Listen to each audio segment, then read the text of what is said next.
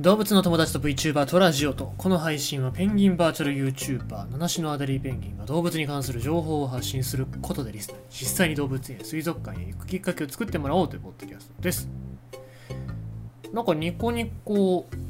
で、えー今交流戦があってねニコニコ動画ってもともと DNA ベイスターズの中継やってるんですよね。でそれに対して引用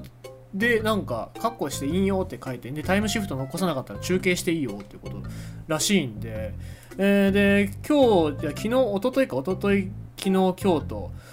あのーホークス、え我がホークスですよ。もう、あの、私、宗教団体、ソフトバンクホークスという宗教に入っておりますのでですね、えーそれの、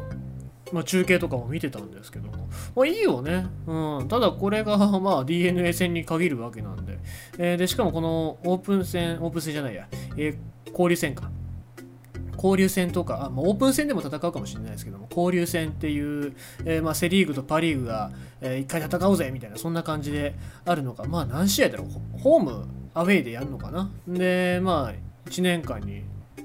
3回しかない、まあ、貴重な試合なわけですよ。まあ、これだったら中継してね、ビールでも飲みながら、もうなんか、みんなで中継できたら面白いなとか思ったんですけどね、うん、もう今お酒もやめやめてるというか、まあ、もう買わ買ってないですし買わないですし、えーまあ仕方がないなと思いつつ、まあ、ホークスがこれで勝てばいいんですけど今負けてるからね、えーこれ収録してる途中では負けてますから。うんまあねそんな感じで、まあ、中継っていうのも、まあ、無料だったら全部がいい全部いいってわけじゃないけども。まあでもなんかそういうみんなとの共有の仕方っていうのもこれから増えてくるのかななんて思うとちょっと楽しみですよね。はいまあ今まではテレビしか見れなかった野球っていうのがで下手するともっと昔だと巨人の中継しかなかったみたいなそういうのがね、えーどんどん形が変わっていくといいんじゃないかななんて思いますね。ということでございまして、えー今日も京都で動物のニュース読んでいきたいと思います。恐怖学校のトイレのドアを開けたらピューマ9歳少年が遭遇。トイレのドアを開けた途端野生のピューマがいたらブラジルでそんな場面に遭遇した9歳の少年がメディアのインタビューに応じ恐怖の体験を語った。トイレに潜むピューマが人間を威嚇する様子は動画に収められて拡散されている。ザ・サンなどが伝えた。ブラジル南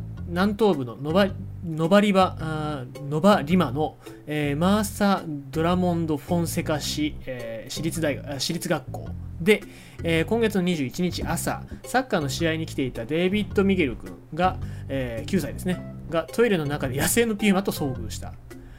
トイレのドアを開けたら中にピューマがいてゼリーのように体がブルブル震えてしまったよ。だってピューマはぐるるーとうなり声を上げたんだ。心臓が止まるかと思ったよ。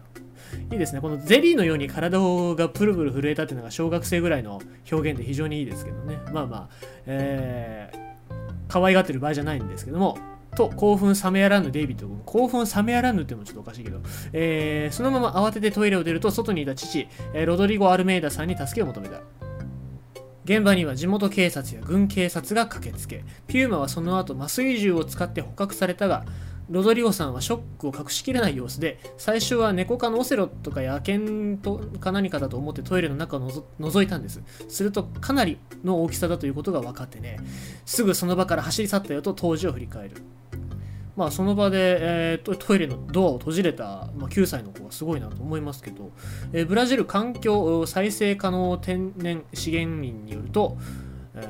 ピューマはメスで、え捕獲による怪我はないそうですぐすでに森に放たれたという。なお獣医でピューマを森に返すサポートを行った、えーマルコスさんは、えこの度の珍事を受けと、え受け次のように述べている。ピューマが市街地に姿を見せるようになったのは森林破壊が進んだこと広範囲にわたり発生している森林火災。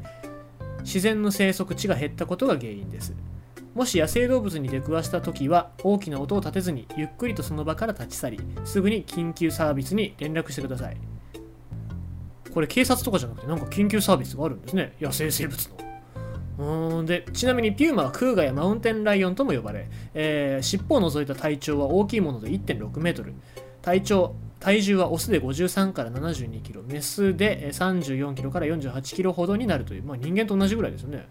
お、え人間というか大人と同じぐらいですよね。木登りと泳ぎが得意で鹿ウサギ時には馬やヘラジカなども捕食するが人を襲うことはほとんどないという。ってことで、えー、まあこれ書かれてる通り森林破壊が進んでるっていうのが一つ問題なのとまあもともとやっぱりピューマがいたじゃトイレにピューマがいたっていうよりはまあもともとそのピューマがいたところにトイレを作っちゃったっていうところがあるのかなっていうのも一つ原因かなと思いますけどね。えー、だからまあそうですね。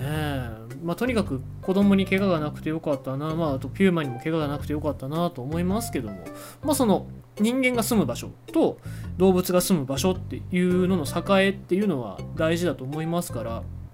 この森林火災、えー、っていうことにちゃんと森林火災だったりそういう環境っていうところにしっかり目を向けているのかなブラジル政府はっていうところですね。っていうのなんでそういうことを言うかっていうとまあそのボルソナロさんっていう、まあ、ものすごいむちゃくちゃな、えー、前トランプさんがアメリカの大統領だったですけどもボルソナロさんっていうのはブラジルの大統領であのトロピカルトランプっていう